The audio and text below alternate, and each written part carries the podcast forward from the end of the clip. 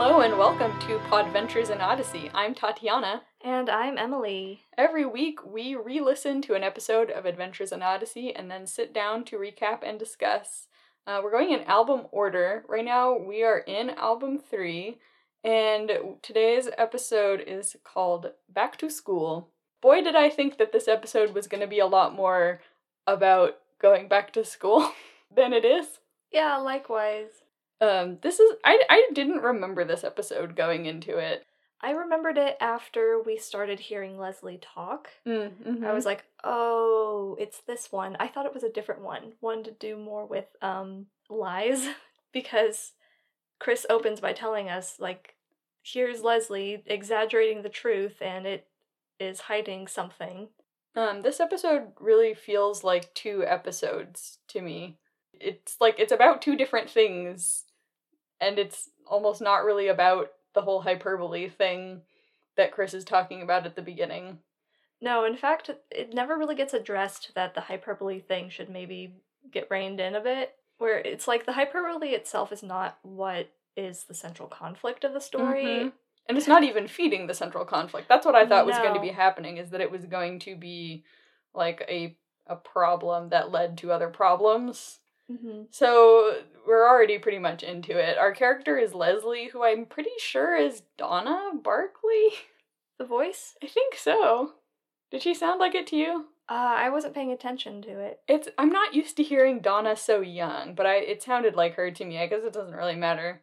But the kid's name is Leslie in this episode. Yeah, and our introduction to her is she's recounting a story from her time doing the paper route over summer to her friend Anne. Mm-hmm. She calls Mr. Turner's dog large enough to be saddled or something. yeah, like it's a gigantic dog, and I think Anne is like, he's not that big, and uh, Leslie is like, he seems that big, and it's like, okay, whatever, Don. Or I'm gonna keep calling her Donna. Leslie. I wrote the word Donna in my notes, and th- now my eyes keep looking at it. So Leslie, um, what's more important about this scene is that as she's talking to Anne, I think her friend Cindy comes over, and uh, Leslie ditches Anne to talk to Cindy, Yeah. and uh, there's like a very clear preference that Leslie is like only talking to Anne because she couldn't talk to Cindy, and now that Cindy is here, she's like, hmm, gotta talk to Cindy, My real friend. my real friend. Despite the fact that Anne seemed very engaged yeah. in their whole interaction and everything, and Anne seems a little bit sad for Leslie to leave her like that. And I don't even remember what they converse about at that point. Do you? When she goes over to see Cindy, Mm-hmm. uh, Leslie is basically saying, Hey, it's been forever since I've seen you. Mm-hmm. Like, where have you been? I haven't seen you since. Oh, she's. oh yeah, It's been years. right. Even the day started, she's like, I haven't seen you since the beginning of summer. It's been years. it can't possibly be true. Cindy's like, it hasn't been years, and I saw you this summer. Yeah, so this is where it seemed to me like the real conflict of the episode is that Leslie exaggerates to a degree that makes her kind of distasteful to talk to. Mhm. That's what it, that's what the whole conflict of the whole thing seemed like it was going to be. That's what I was expecting from that interaction. hmm Because Cindy seems like she doesn't really want to talk to Leslie, and it seems like she is put off by the degree of hyperbole. Yeah. But spoilers, that will not be what the episode is about. Nope. Uh, but Cindy basically is only there because she promised Krista that she'd hang out with her, Mm-hmm. and she thought that Krista would be at Whit's End, and she wasn't. So she's like, I'm leaving now. Mhm. I'm going to Krista's house. And none of these characters are people that we have met before or will ever meet again. Yeah. Just a heads up. Just so you know. Mm-hmm.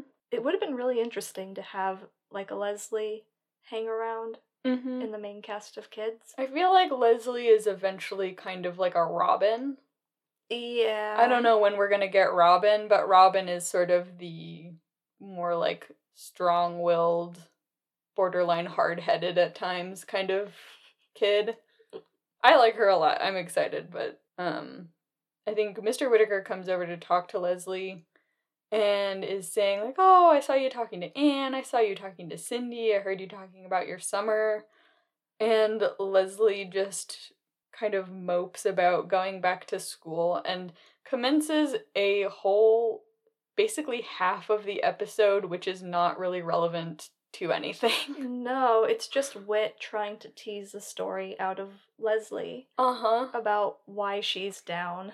Mm-hmm. And it's like a extended comedy bit predicated on Leslie's hyperbolic storytelling style. Yeah. And um I get well, I, we should probably go through it anyway because we it's funny and It is fun. everything, but like I was confused a little bit at the mid episode break because it got to the point where I thought that the entire thing was going to be about like don't speak in hyperbole so much or something Yeah.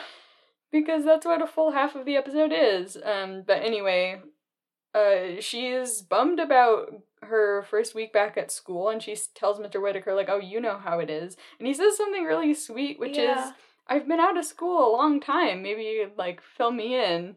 Like, remind me. Uh huh. I just thought that was nice.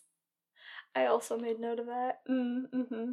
Whit's got a sweet way with kids. Yeah, he has a good way of getting people to talk, which is basically a therapist's job. it's not surprising. Whit's a therapeutic person. hmm Um, I feel like the thing I noticed about the whole hyperbolic storytelling is every character had an evil laugh. Yeah, so very much so. Um let's see. Starts with the mom. It starts with her mom who is talking to Leslie like an evil stepmother in a Disney movie kind of thing of like Leslie, wake up. You're so late, sleeping late all the time. You're such a lazy girl. Like, I don't know, kind of being like overly mean about it. And Mr. Whittaker interrupts the story to be like, hold on, your mom's not like that. and a common refrain from Leslie throughout this entire episode. Well, that's what it seemed like. Right. That's how it felt. Mm-hmm. Her emotional reality. hmm And Whit, I noticed he doesn't negate or he doesn't um play down her emotional reality. Mm-hmm. He kind of accepts it and then moves on. Right. Yeah. And I, I think it's different because he knows the mom and he knows the reality and everything. Mm-hmm. So it's not like he has to worry about this family situation or anything. right. But yeah, it is sweet that he kind of lets it go and is like, okay. And her mom makes her wear a dress that she hates. And okay, this is what's funny is I imagine it's very easy to imagine the actual conversations that are Mhm. happening this entire time. It's easy for me to imagine her mom really just being like, "Hey, you're going to be late for the bus. You got to get up, Mm-hmm. kid. Come on." Come on, come on, wake on. up, daughter. And uh, put on this dress. And Leslie being like, oh, I don't like that dress. Well, we bought it last week and you liked it then. Like, come on, you just have to get to school. Here, put it on. But in in Leslie's retelling, it's like, we bought this for you, and your father and I aren't made of money, so put it on, child. like, super nasty. Uh, and then she tears the sleeve while putting it on, and Mhm. in her retelling, her mom is like, "Serves you right. You're gonna have to go to school like this now." Yeah, that will teach you to be more careful. And Mr. Whittaker agrees. He's like, well, maybe it will teach you to be more careful. It's like it's not really the end of the world going to school with torn clothes, unless the school Mhm. has. This did occur to me. If the school has a very strict dress code, yeah, true. then you could get like a pink slip for that kind of thing. but that's the kind of thing, if the mom knew that, I feel like she wouldn't do that to Yeah. her kid, you know? hmm Um, she almost misses the bus and is like, I wish that I had, because she apparently has a crazy bus driver named Crazy Eddie. Which to me sounds like any bus driver who has ever tried to establish a relationship with the entire bus of kids that he buses around. You know what I mean? They kind of like try to play it up, like, "Come on, kids, let's ride on the wheelsmobile." Yeah, come on into Eddie's bus. We're going to school. Toot toot. It's not anything of what she describes him as. She describes him as like a cackling maniac, basically. hmm who gets pulled over by an Irish police officer. Who is played by the same voice actor. Um yeah, Crazy Eddie like cackles and it, it struck me as really funny that Leslie confides in Mr. Whittaker. I heard he got a ticket one time or he got pulled over one time. And I was like, hmm, Hmm. who among us has not been pulled over one time? Live long enough and you will get pulled over. yeah, it just seemed like it's like that's not that's the kind of thing that a kid might think of as being like a scandal. hmm But to me as an adult, it's like um yeah, that's bound to happen some sometime or another. He's like, I'm slowing down for the curve. right. That was his excuse to the police officer in the retelling. So she gets to school late and um she retells having to find her class as like this scary horror scene where she's wandering through this echoey creepy hallway and there's scary music playing and like the hall monitor or whoever it is. I was gonna say she gets stopped by the warden. Oh, is it the warden? I don't know. I just like the warden of the prison or That's something. the emotional impact of that scene is she gets stopped by the warden. Yeah, it sounds like she. He's like, "Where are you going, little girl?" Like he sounds very much like a scary person. hmm And she's like, "I'm just looking for my class," and he's like, "Sir, you didn't say sir." Sir. Okay, this is something that hit me is that uh, he asks what grade she's in, and she says sixth grade, and I was like, I feel like she came across to me as being like a third grader. I would have guessed fourth. like third yeah fourth fourth based on the amount of autonomy she has but also like she doesn't sound or act as mature as i would expect a sixth grader yeah. But I mean, at that age, kids kind of mature at different rates. yeah that's very true Doesn't the, uh, almost called him the warden, doesn't the hall monitor, like, cackle when she says sixth grade? yeah no he yeah he cackles at some point as he takes her to class To Mr. Gut Wrench's class. yeah to mr gut wrench i think that's like when he cackles he's being like have a nice day That cannot be that teacher's real name.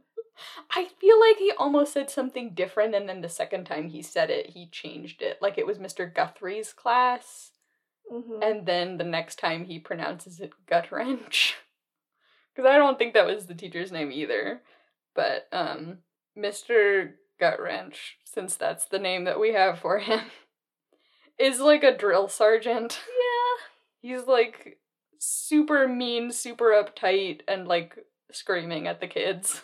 Makes her hang up her sweater. hmm Even though she's like, I want to keep it on. He's like, I don't care what you want. I told you to hang it up. So she hangs it up. And then everybody sees she has a torn dress, and the teacher makes a big deal of it. Everybody laughs at her. Should we say VAA? Voice actor alert Sure. for Mr. Gut Wrench. it's Eugene. Yeah. Okay. and he calls her Lisa also, and she's like, Yeah. it's Leslie. And he's like, I don't care what your name is. Your name is Lisa now. Uh, and then that's when Whit interrupts. I was like, hold on, Lisa. I I mean Leslie. Good grief. Whit. And I, I guess he just pre- he periodically stops her to question, you know, the degree of veracity in her storytelling, and she always protests how it seems to her. So, uh, Mr. Gutwrench forces her to tell the story of her summer vacation. Tell us, Laura. Yeah, she's like, "S- but I'm Leslie, so you mean Lisa? And uh, she explains that uh, for summer she just kind of hung out. And Mr. Gutwrench is not happy with that at all. And when asked to elaborate, she says they got ice cream sometimes, and he shouts, Ice cream? So upset. Uh, it is. I mean, for all that this whole bit is not really relevant to the overall message of the episode, it is really entertaining. The performances are funny. Yeah. So he's he's so upset that he's gonna make her go home and write the words "I will make better use of my time" two hundred and twenty thousand times. Yeah. Some some number like that. I was gonna say you can hear some of the Eugene seeping in as he's recounting exactly how many days hours and minutes are contained oh, in summer vacation. True. He's like, Do you mean to tell me that for this many days, things like 84 days, you did this? And he, yeah, he he numbers the hours and things like that. Yeah, that was kind of Eugene like. That's funny. Uh, so when Leslie gets to the end of her story, Mr. Whittaker does kind of a hard pivot in the narrative. Yeah. which instead of addressing the hyperbole, which so far has basically dominated the episode, he takes it in the direction of like, I can't help but wonder if all of this stuff that you're talking about isn't actually what your feelings are all about. Mm-hmm. He says, You still haven't told me how your week really went. Right. And he says it in kind of a convoluted way, which even he then laughs at himself and is like, uh, let me try to put that in a simpler way. You're not really upset because of your mom, right? Uh, and you're not really upset because of your bus driver. And you're not really upset because of your teacher. And Leslie admits, yeah, you're right. And so, what do they get to the bottom of that? It's her friends? Yeah.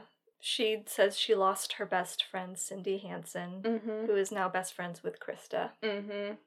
That darn Krista. We don't really know anything about her. We haven't seen her yet.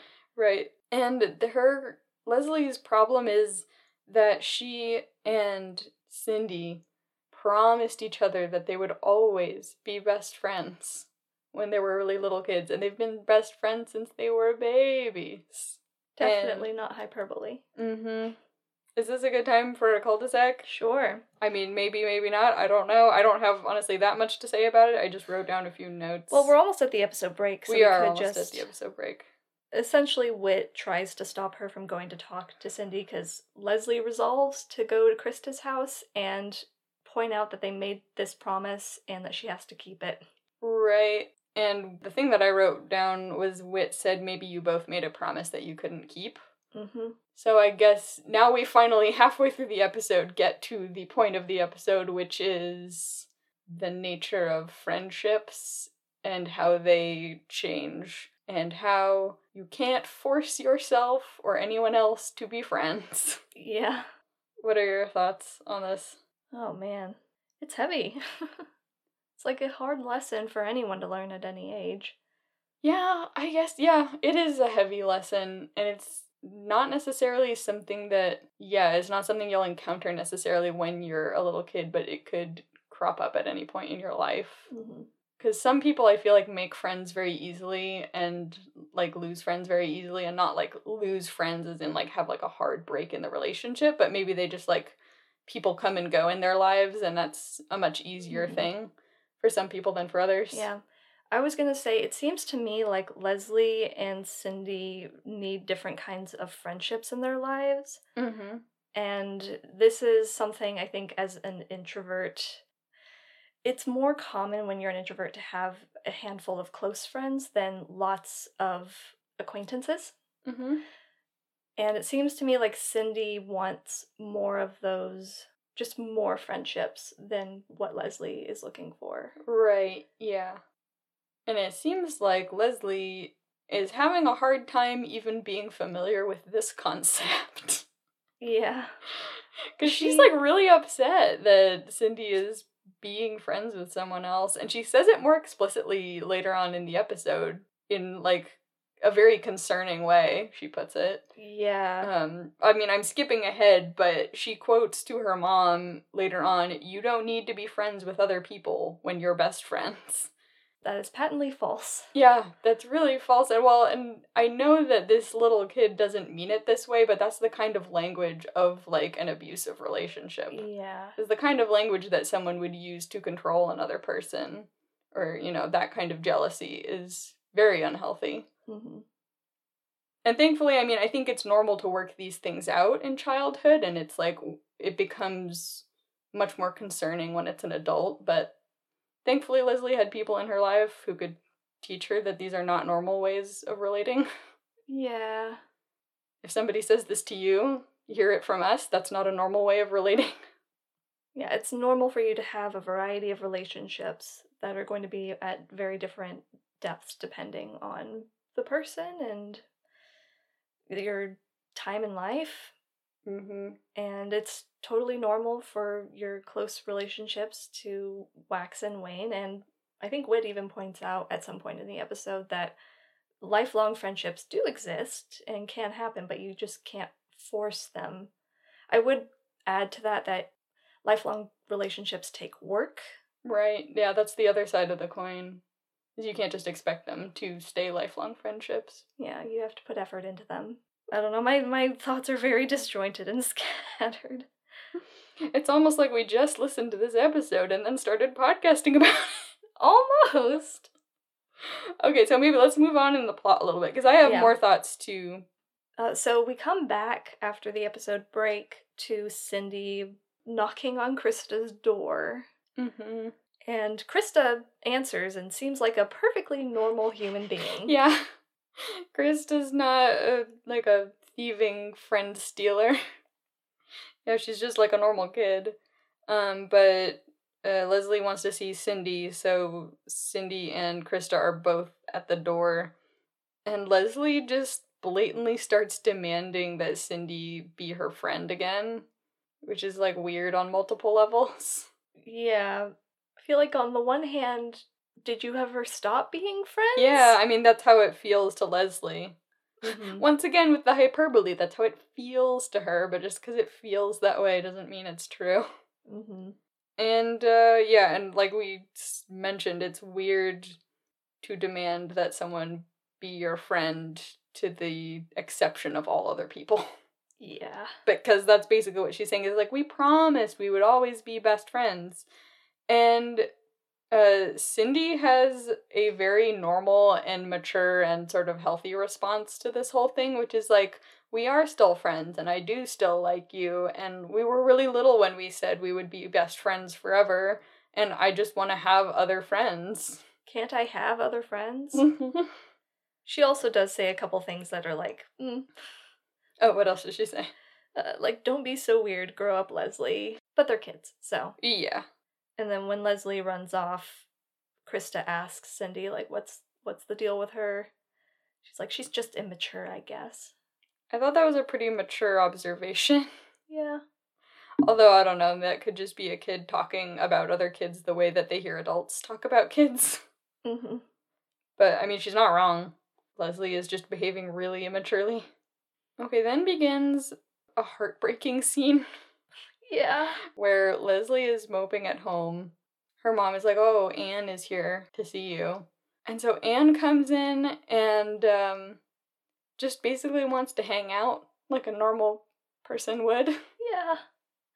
I wrote down the note that Leslie is doing to Anne what she feels Cindy did to her. Right. And it becomes like really painfully obvious. Um, Leslie mopes and Anne is like, Do you want to do this? You want to do that? Well, how about we just talk? You know, I haven't talked to you all week. I want to hear what your week's been like. And Leslie is like, No, I don't feel like doing anything. Because what what exactly does she say? Well, at first she's like, I don't want to talk, I just want to be alone. And then she's like, Well, I lost my best friend this summer. That's right. That's what she says. To which Anne delivers like the gut punch. "Mm, No, you didn't. I'm right here. And Leslie's response, not you. I mean my best friend. It's Cindy. so mean and so sad. I mean, it's sad enough as an audience member hearing Anne say, I'm right here. Like, she doesn't know that she's not the best friend, obviously. Mhm. And then for Leslie to be so mean about it. It's the kind of thing that, like, even if Leslie feels the way she feels, surely you could see how that would come across. If someone is like, I'm your friend, and you're like, not you. uh, she's, I mean, Leslie's in a really bad headspace, Mhm. but it's not excusable. It's like so mean. Yeah, Anne kind of has a muted response to that and just leaves and Mhm. apparently runs out crying because her uh, Leslie's mom comes up to ask why. Mm-hmm. She's like, "Did you guys fight?" Because Anne just left crying. Then they they talk about friendships because Leslie explains to her mom what happened. And I think Leslie explains like, "No, I don't know why she would do that." Like blah blah blah, and the mom keeps trying to drag it out of her, like Mr. Whittaker did, of being like, "Well, what really happened?" Donna's always or Donna. I still have it written in my notes. Leslie is like, honest, mom. That's all that happened. It's like, oh my gosh, child. It's not. It's really not. Is it in the book of uh, James that says, let your yes be yes and your no be no? Maybe that's not exactly what that verse is talking about, but it, it feels like the spirit of it is relevant right now. Say what you mean. This is the conversation in which Leslie expresses what we mentioned earlier. You don't need to be friends with other people when you're best friends. Oh, that's her mom is defending Cindy for wanting to be friends with Krista. And so, in response to this very concerning sentiment, her mom doesn't explain to Leslie, well, here's why that's wrong.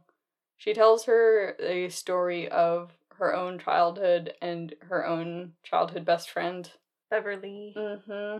And, you know, we promised we would have a double wedding and name our kids after each other. And then, you know, when we started high school that summer, she made other friends and was hanging out with other people and didn't really talk to me. And um, she said that she was sad about it. I think Leslie is like, that's so sad. And her mom is like, yeah, it was sad, but I realized that I had also changed too. Like the people that I wanted to date and the music I listened to and all these things had changed. And that's life. Basically, people change and they grow apart, and it's normal. And she kind of points out, like, even if Beverly had wanted to be friends with her again, she's not sure she would have wanted that. Mm-hmm. Mm-hmm. And then comes the part that is really, really good. Mm-hmm. Where she's like, But you do know who will never change and will always be your friend, right? And Leslie's like, I know who you mean. You mean Jesus. Sunday school answer is correct. Uh, and then I don't remember the context of this quote, but I wrote it down because mm. I thought it was good. Mm-hmm. Is her mom tells her to make the most of her friends she has while she has them. Mm-hmm. I think that prompts Leslie to be like, Can I call Anne? Yeah. and her mom is like, Yeah, you can call Anne. I think I need to apologize to her. Like, yeah, man, you need to really apologize. Good thing she recognized that right away. Mm-hmm. There was also a little line in here of her mom saying, I can be your mom and your friend, you know? Mm-hmm. We've already talked about parents being friends parents with their kids. Being friends, yeah. That episode in the blind spot episode, I think blind spot part two, we talk about that. And I feel like uh, it's a good distinction that she says like I can be your mother and your friend. It's like that's that's true to an extent that you can behave like you can perform some of the functions of like what a friendship relationship would be like, but it's important that you're always the mother also. I mean, at least to me. Yeah. That's kind of what we talked about in Blind Spot. Mm-hmm. Um yeah, I that stuck out to me too, even though I didn't write it down. I think the final scene then is in Whit's End. Yep. I thought that the episode was going to be over. I did there too. were several times I thought this episode was going to be over, including at the the midway break. Well, both Leslie and her mom are laughing, and I was like, oh, it's an Everybody Oh, Laughs episode. Everybody laughs, so the episode is over. But no, we fade into Whit's End, and um, I think she's telling Mr. Whittaker a story and About being baseball. like, right, and the baseball flew a mile. And he's like, hold on, like a mile? And she's like, well, that's what it was like for me. Sure seemed like it to me. hmm So then um, Cindy comes in and it's like, hey, Leslie, how are you doing? What have you got going on today? And she's like, oh, well, uh, she's like a little bit awkward at first. Like, she doesn't, she's very unsure of their relationship. She seems very reticent to open herself up to Cindy. Right. And I wonder if that comes from her not knowing if she still wants to be friends or not knowing if Cindy still wants to be friends or if she just feels guilty. Hmm So, yeah, I don't really know. All of the above. hmm yeah, maybe all of the above. Uh, but Cindy wants to hang out, and uh, Leslie is like, Well, I'm gonna hang out with Anne tonight, and we're gonna go do some homework together. And then Cindy's like, Oh, okay. And Leslie is like, Well, you could come and do homework with us. And I wrote down friends with more than one person? Study group? Uh, It's like it's funny because it's such a revelation. And I guess it makes sense that we have this scene because it left off her talking to her mom, being like, I don't know if you'll necessarily ever reconnect with people who used to be your best friend. And now the episode is showing us an example of yes, you can connect to the person who was your best friend. Yeah. Um, so they're all gonna go and do homework. The three of them, imagine that. And it's I think Leslie even says, What about Krista? And Cindy is like, We're friends, but I thought you and me could do something. Yeah, like doesn't mean that they can't hang out just because she's also friends with Krista. I think this is Mhm. an extension of her learning that. Yeah, yeah. Like, it's totally cool and makes perfect sense that you would do different things with different friends and you might have friends in different circles and Mm-hmm. and who knows maybe all four of you will hang out someday Oh my gosh. Four girls hanging out together?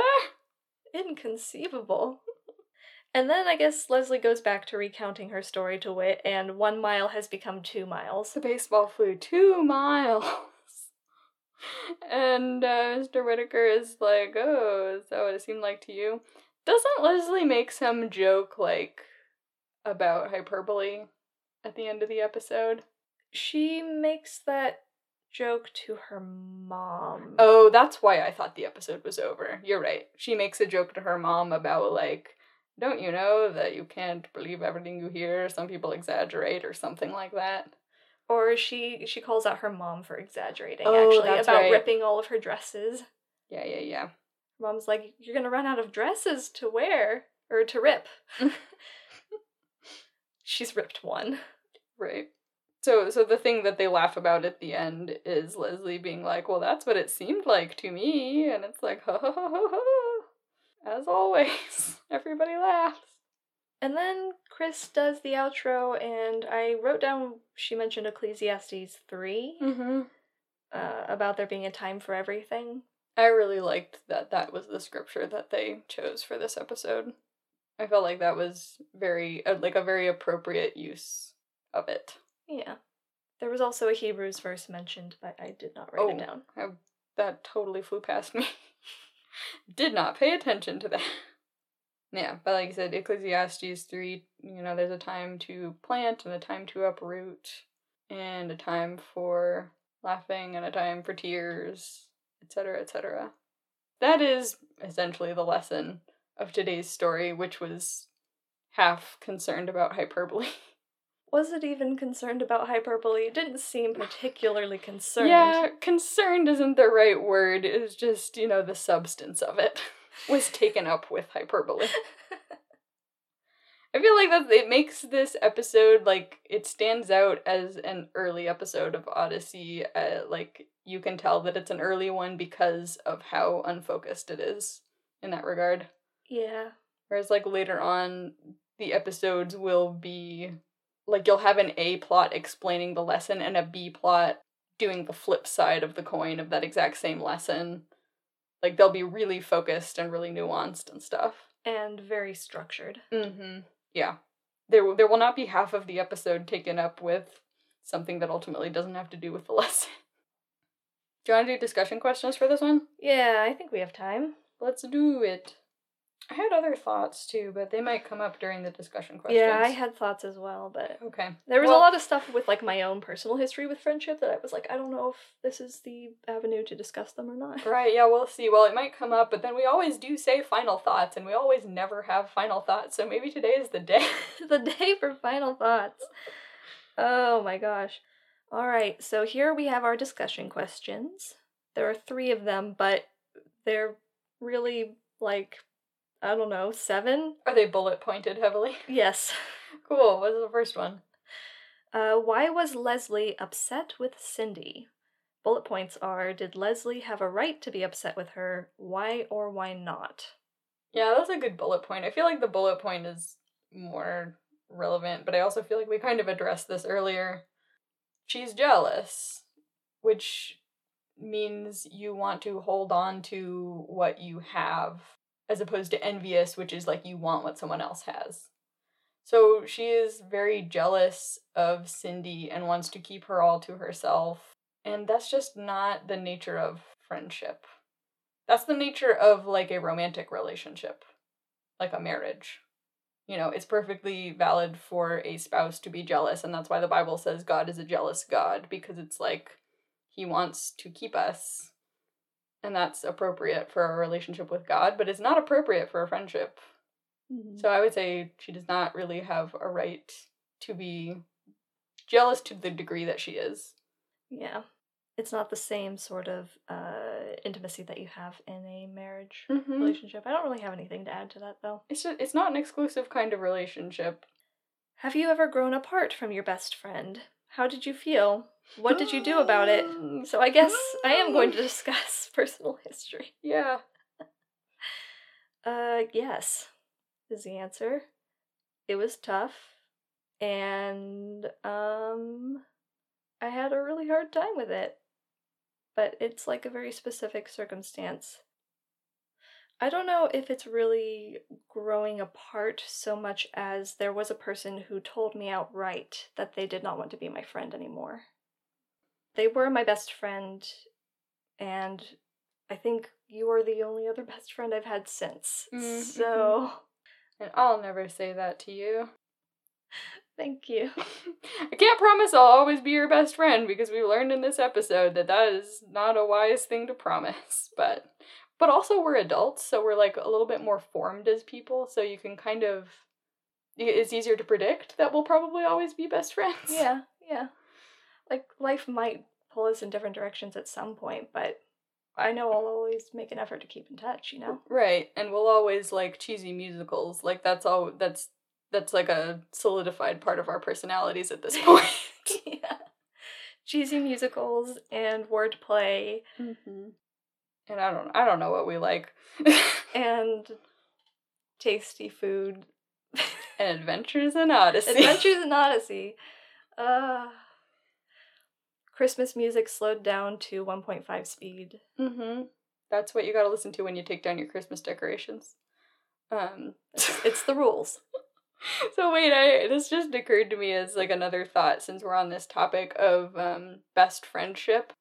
The notion of having a favorite thing and how useful that concept is or how useful that delineation is in your own mind because to a certain degree it's not that quantifiable. No. So we're we're kind of trying to use like a category or a way of thinking about a friendship that doesn't necessarily apply in reality. No. I feel like closeness is a more useful concept mm-hmm.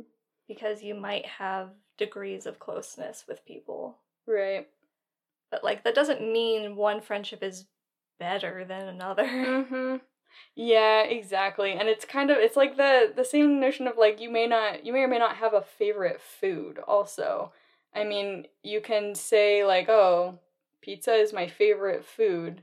But that doesn't mean that you have to prefer pizza at all times in all circumstances. It just means that you like it a lot. You know what I mean? Yeah. It's the kind of thing where we kind of we have favorites, like we have favorite colors and we have favorite seasons of the year and like, you know, it's kind of like a easy shorthand way to get to know people, like an icebreaker question, but just because you might have one of those that's quote unquote your favorite, that doesn't mean that you are like bound to that opinion. Yeah, I don't know Yeah.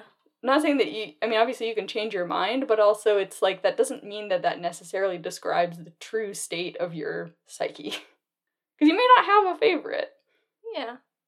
i don't know and i feel like that's the same with friendships like Mhm. you know you have degrees of closeness with people at different times in your life Yeah. I should also mention, like, after the friend who didn't want to be my friend anymore said that, like, a year later, we did reconnect and had, like, coffee date kind of thing. But, like, we both knew we weren't going to be as close as we were, and we were both okay with that. mm-hmm And so I feel like the answer to what did I do about it was uh, cry a lot and decompress with my mom.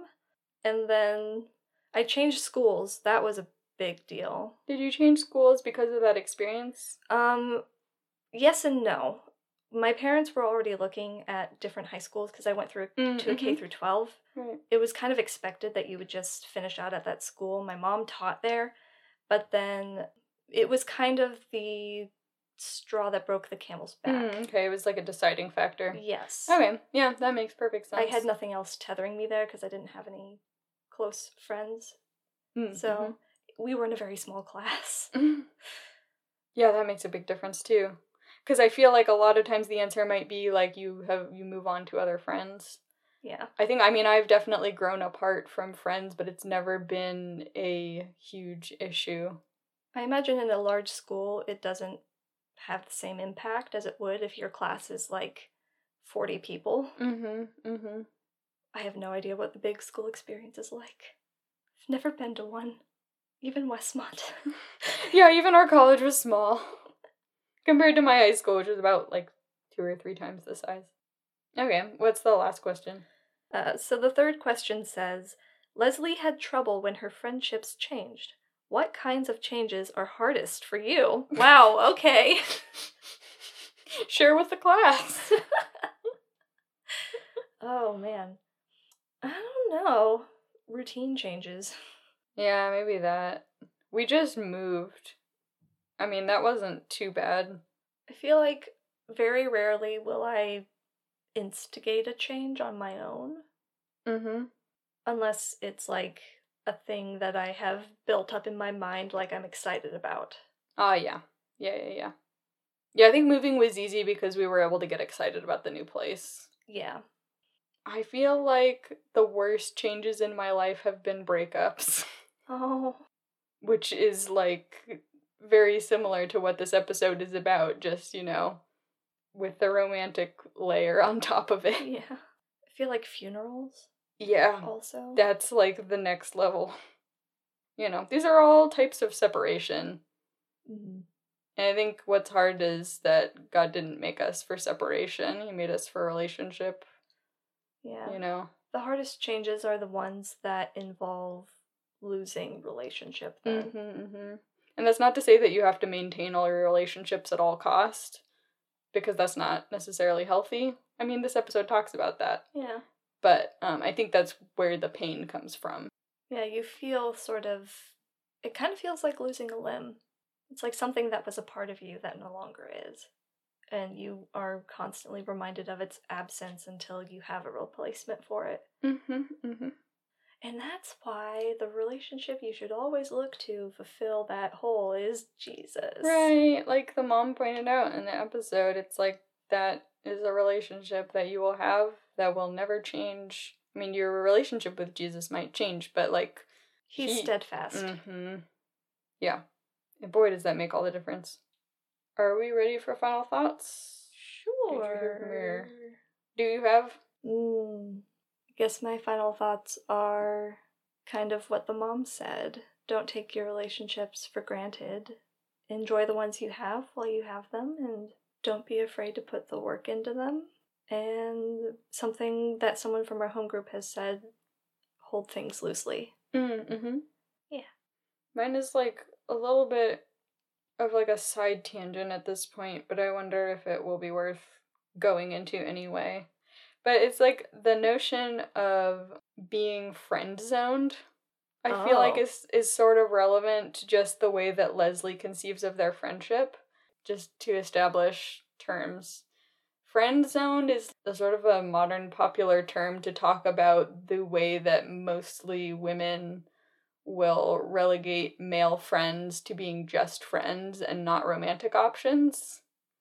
And men can friend zone women as well. It's just it's more typically talked about in online discourse as like a thing that happens to the guy friend because the guy friend really likes the girl and the girl only sees him as a friend, so he's been put in the friend zone.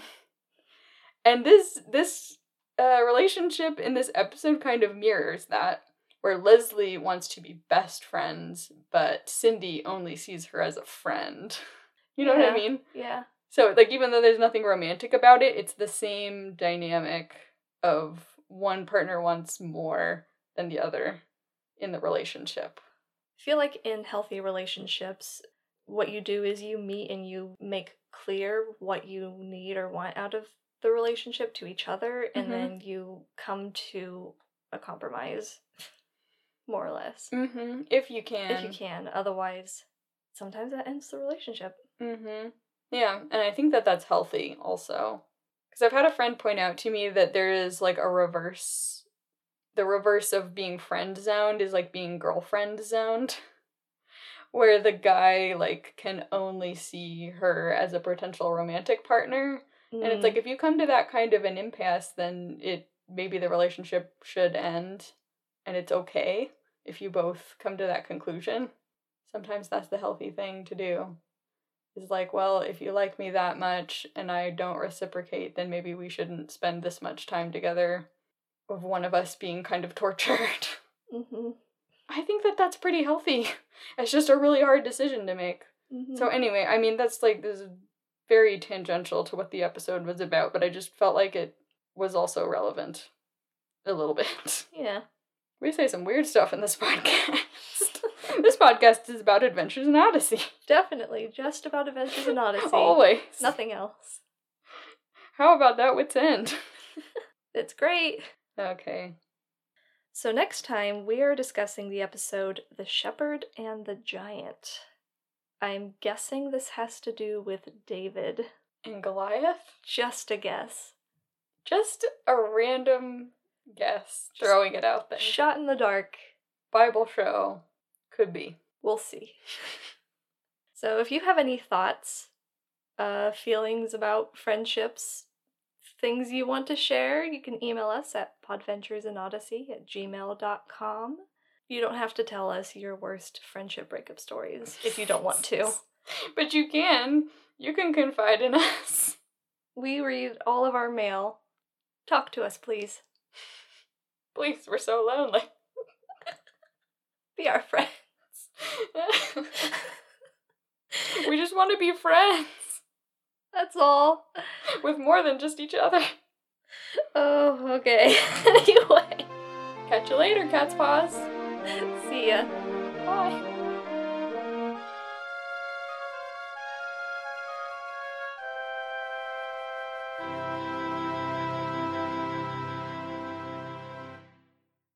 was up against the wall. I don't want to bang. Yeah. Bang, bang. He hit the wall. Bang, bang. Something rhymes with wall. Fall. I Tall. He had. He was very tall. Bang, bang. He hit the wall. Bang, bang. My baby hit the wall. we started too low. yeah. None of them all warmed up. Wall. There you go.